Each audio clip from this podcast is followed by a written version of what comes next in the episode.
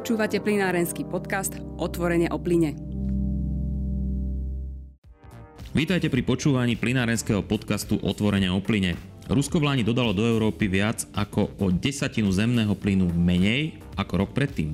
Bude tento trend pokračovať? Na jednej strane sa Rusko snaží dostávať Nord Stream 2, no na strane druhej do prevádzky sa dostali aj konkurenčné projekty, ktoré nebudú dopravovať ruský plyn. Ako je LNG, LNG terminál na ostrove Krk v Chorvátsku, či transadriatický plynovod TAP. O aktuálnej situácii na európskom trhu s plynom sa budem rozprávať s analytikom Karlom Hirmanom. Dobrý deň, vítajte. Dobrý deň, prajem. Tak najskôr by som sa opýtal na plynovod Nord Stream 2, lebo to je pomerne horúca téma v posledných eh, mesiacoch, možno aj rokoch by sa dalo povedať.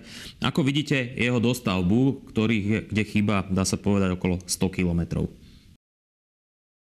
Eh, na úvod by som chcel zdôrazniť, že ten projekt nie je vôbec nový. Prvýkrát ja som osobne o ňom počul ešte na konci 90. rokov, eh, keď som eh, bol v sídle spoločnosti Gazexport v Moskve, kde mi o ňom hovoril vtedajší generálny riaditeľ pán Komarov, takže ruský Gazprom už vtedy kreslil ten, tento projekt a e, súviselo to vtedy s tým, že očakával sa, vtedy si všetci prognozovali prudký náraz dopytu plynu v, v Európe a súčasne prudký náraz ťažby v Rusku spôsobený uh, uvedením nových potenciálnych ložisk, ktoré už vtedy Rusi teda vedeli, že majú a že ich budú uvádzať do ťažby.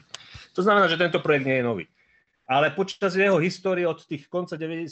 rokov sa postupne menila situácia a ten projekt sa viac a viac politizoval. Na jednej strane, na druhej strane ten, tie prognózy o prudkom zvýšení spotreby plynu a o nejakom prudkej zvýšení ťažby v Rusku, rýchlom zvýšení ťažby sa taktiež nepotvrdili.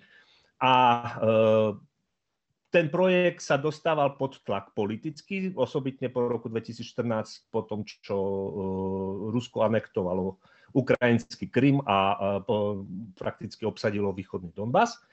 A na jednej strane, na druhej strane sa menila európska legislatíva, bol druhý a tretí energetický balíček, ktorý výrazne zasiahol do týchto projektov, vrátane Nord Stream 2 Nuž a e, samozrejme celková situácia na trhu s plynom, ako ste už v úvode spomenuli, proste e, za posledné roky tá spotreba plynu v Európe skôr stagnuje, respektíve mierne klesa. Všetky tieto faktory spôsobili, že ten Nord Stream 2 sa dostal pod obrovský tlak a v súčasnosti e, je teda teoreticky vo finálnej fáze dostavby. Ja osobne si myslím, že bude v nejakom časovom horizonte dostávaný. Uh, opäť, keď za, zabrneme do histórie na plynovod Sajus, kedy si na, uh, uvalila sankcie administratíva amerického prezidenta vtedajšieho Ronalda Reagana a britskej premiérky Margaret Thatcher.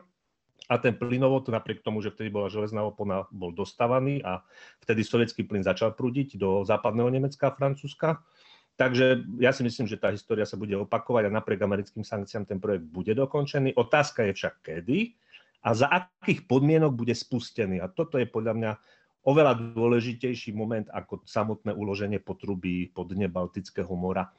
A e, pretože následná e, podmienky jeho prevádzky, ako už vidíme pri Nord Stream 1, aj v dôsledku európskej legislatívy budú veľmi zložité a e, tie, tá situácia sa bude ešte e, ďalej vyvíjať a, a bude e, výrazne ovplyvňovať teda ďalej e, využitie tohto projektu, týchto plynovodov a samozrejme celkovú plynárenskú mapu v Európe.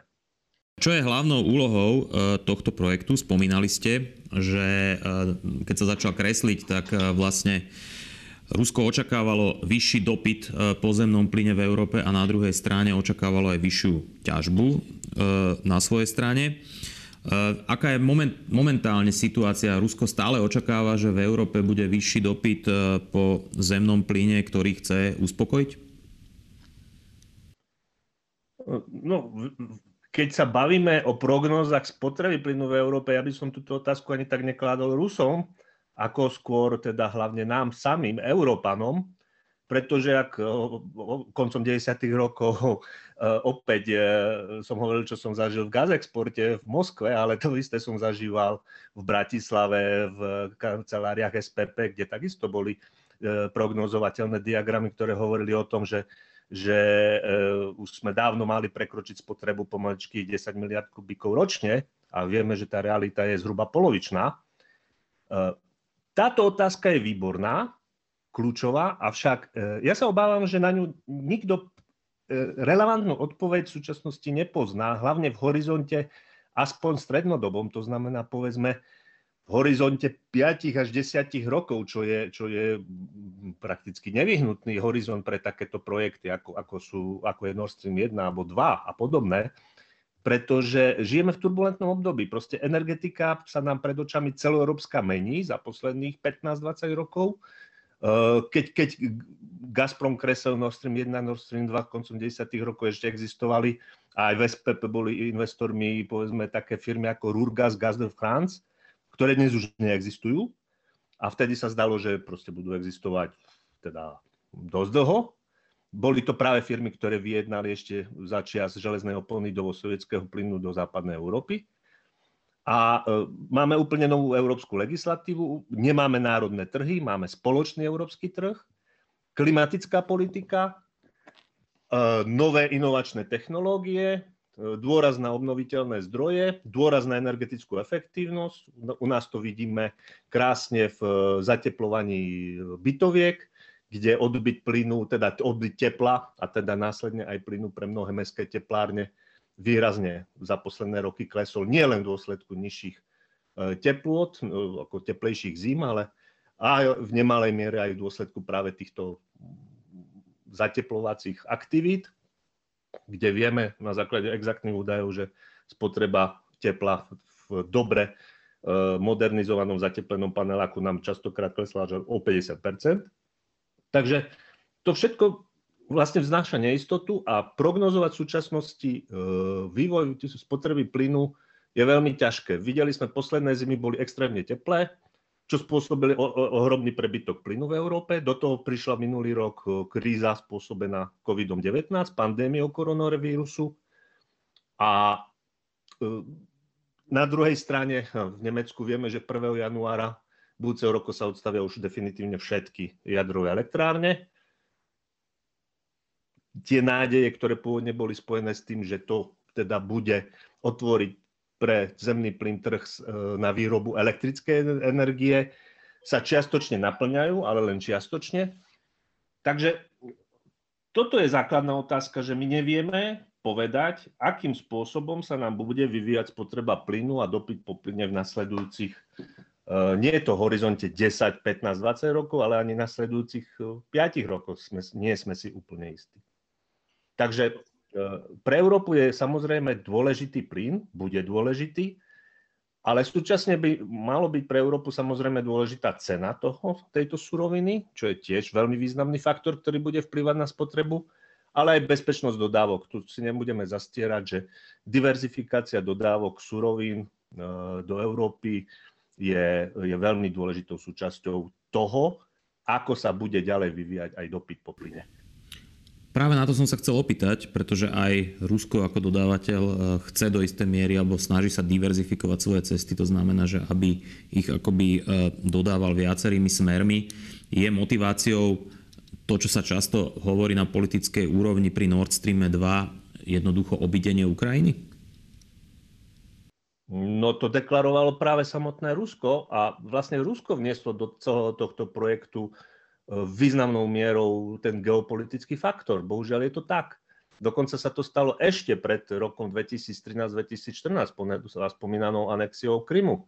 Uh, už, už v, rok, v 2000 rokoch, vlastne, vlastne po nástupe prezidenta Vladimira Putina, sa v oficiálnych ruských dokumentoch ktoré boli schválené ministerstvom energetiky, e, radou obrany e, štátu, keď to tak nazvem, Ruskej federácie, na úrovni prezidenta, bolo deklarované e, strategický záujem čo najviac znížiť prepravu plynu cez Ukrajinu a, a obísť Ukrajinu ako vtedy dôležitú tranzitnú krajinu v dodávkach plynu do Európy.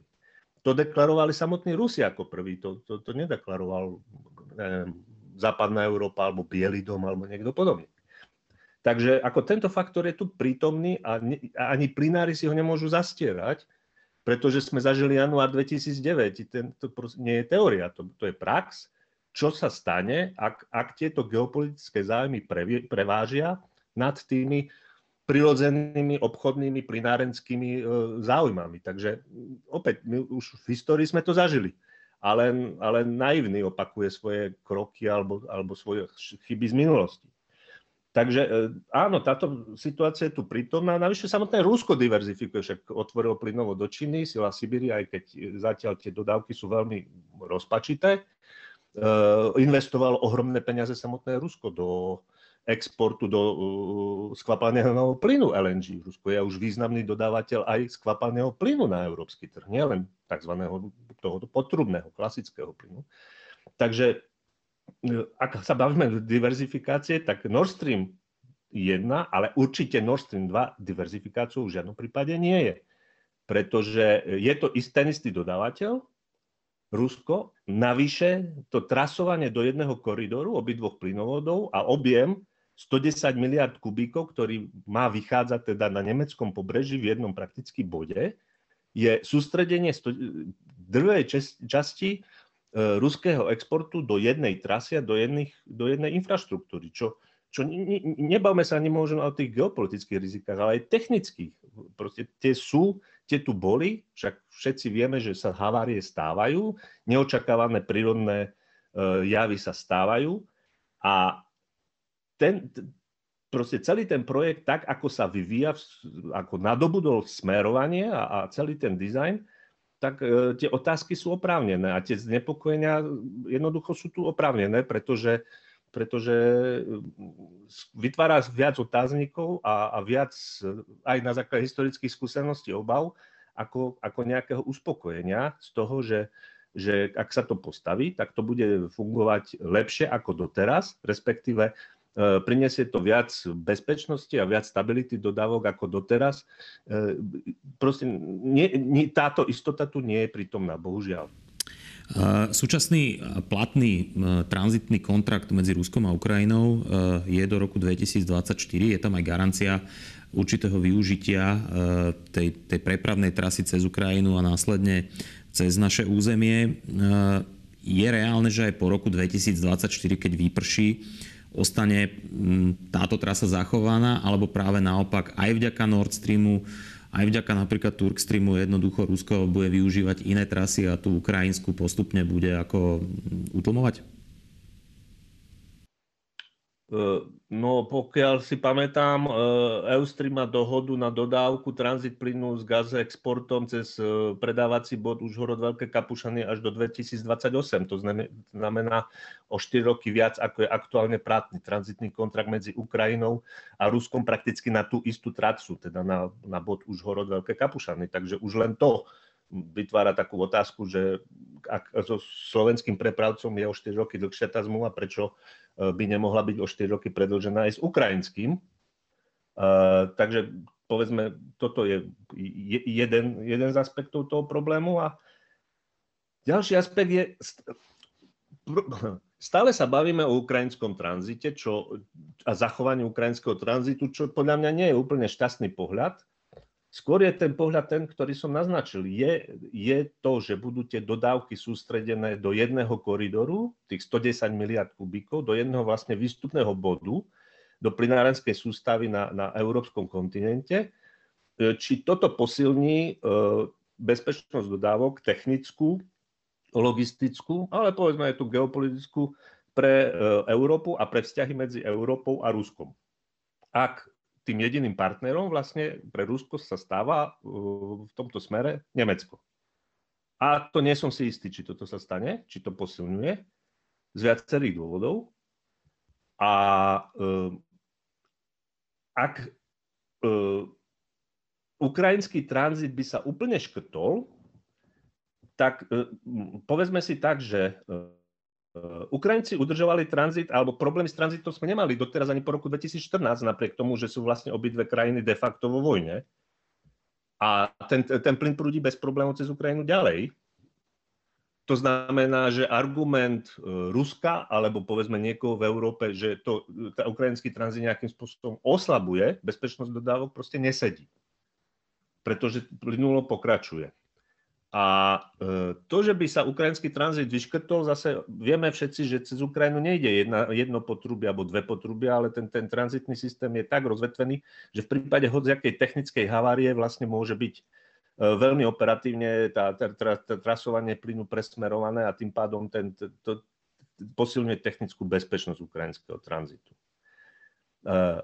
Ale zase sa vraceme k otázke, či bude využívaný, ako bude využívané. Hlavne otázka dopytu plynu v Európe. Či bude, ak bude dopyt narastať, tak ten ukrajinský tranzit bude jednoducho výhodný a vlastne nevyhnutný pre, pre všetkých, vrátane Gazpromu.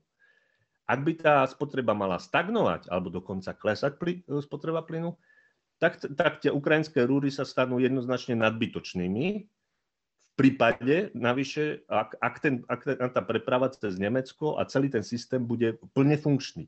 A tu opäť sa vraciam e, v úvode, čo som povedal. Tu máme platnú európsku legislatívu a je otázne momentálne, právne a legislatívne, či tých 110 miliard kubíkov technickej kapacity, ktoré majú mať Nord Stream 1 a Nord Stream 2 na nemeckom pobreží, či bude možné zo strany e, týchto spoločností, teda Nord Stream 1 a Nord Stream 2, možné plne využiť teda na plnú kapacitu 110 miliard. To tiež momentálne tento deň nevieme a je to veľmi otázne, či bude a ako bude vys zase skúsenosti, ktoré máme e, s právnymi hm, súbojmi alebo proste právnymi otázkami spojenými s využívaním plynovodu OPAL, ktorý je teda náväznou distribučnou, keď to tak nazveme, infraštruktúrou pre Nord Stream 1, kde stále tá otázka vysí vo vzduchu, stále nie je doriešená a stále sa tam prebiehajú e, právne konania.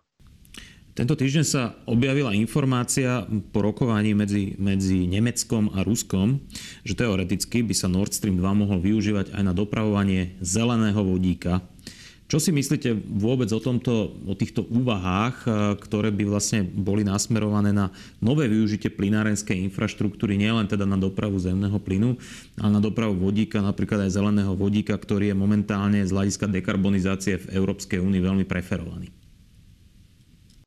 No ak sa bavíme konkrétne o Stream 2, nie je mi vôbec jasné, odkiaľ sa ten zelený vodík na území Ruska vyrobí, z čoho keďže, keďže Nord Stream 2, e, ako vieme, vstupuje k, na pobreží Baltu, na ruskom pobreží v podmienkach, kde proste klimatické podmienky nejakým spôsobom jednak nedovolujú, alebo teda výrazne obmedzujú využitie nejakej obnoviteľnej energetiky a následnej výroby zeleného vodíka.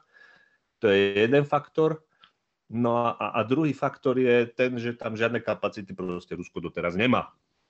A je otázka teda, ako rýchlo by ho vedeli postaviť, ale aj to hovorím, proste jednoducho príroda v danom regióne nenadelila podmienky e, e, na to, aby, aby sa tam dalo očakávať do hľadnej dobe pri súčasných znalostiach technických e, nejaké masívne, masívna výroba zelenej energie a tým pádom aj zeleného vodíka. Takže skôr to považujem pri všetkej úcte za viac za taký PR alebo propagandistický ťah ako za reálne technický. Všeobecne e, plinári vedia o tom viac, si myslím aj z technických skúšok, ktoré boli urobené. Fyzikálne vieme, že ten, ten vodík proste na ten svoj, svoj kubík, keď to povieme takto, meter kubický má výrazne nižšiu energetickú hodnotu, zhruba trojkrát a, a nižšiu ako, ako klasický zemný plyn, teda metánový. Takže e, je tu strašne veľa aktuálne otáznikov o efektivite, možno nie ani tak o technickom zvládnutí, ale skôr o elementárnej ekonomickej efektívnosti e, prepravy vodíka na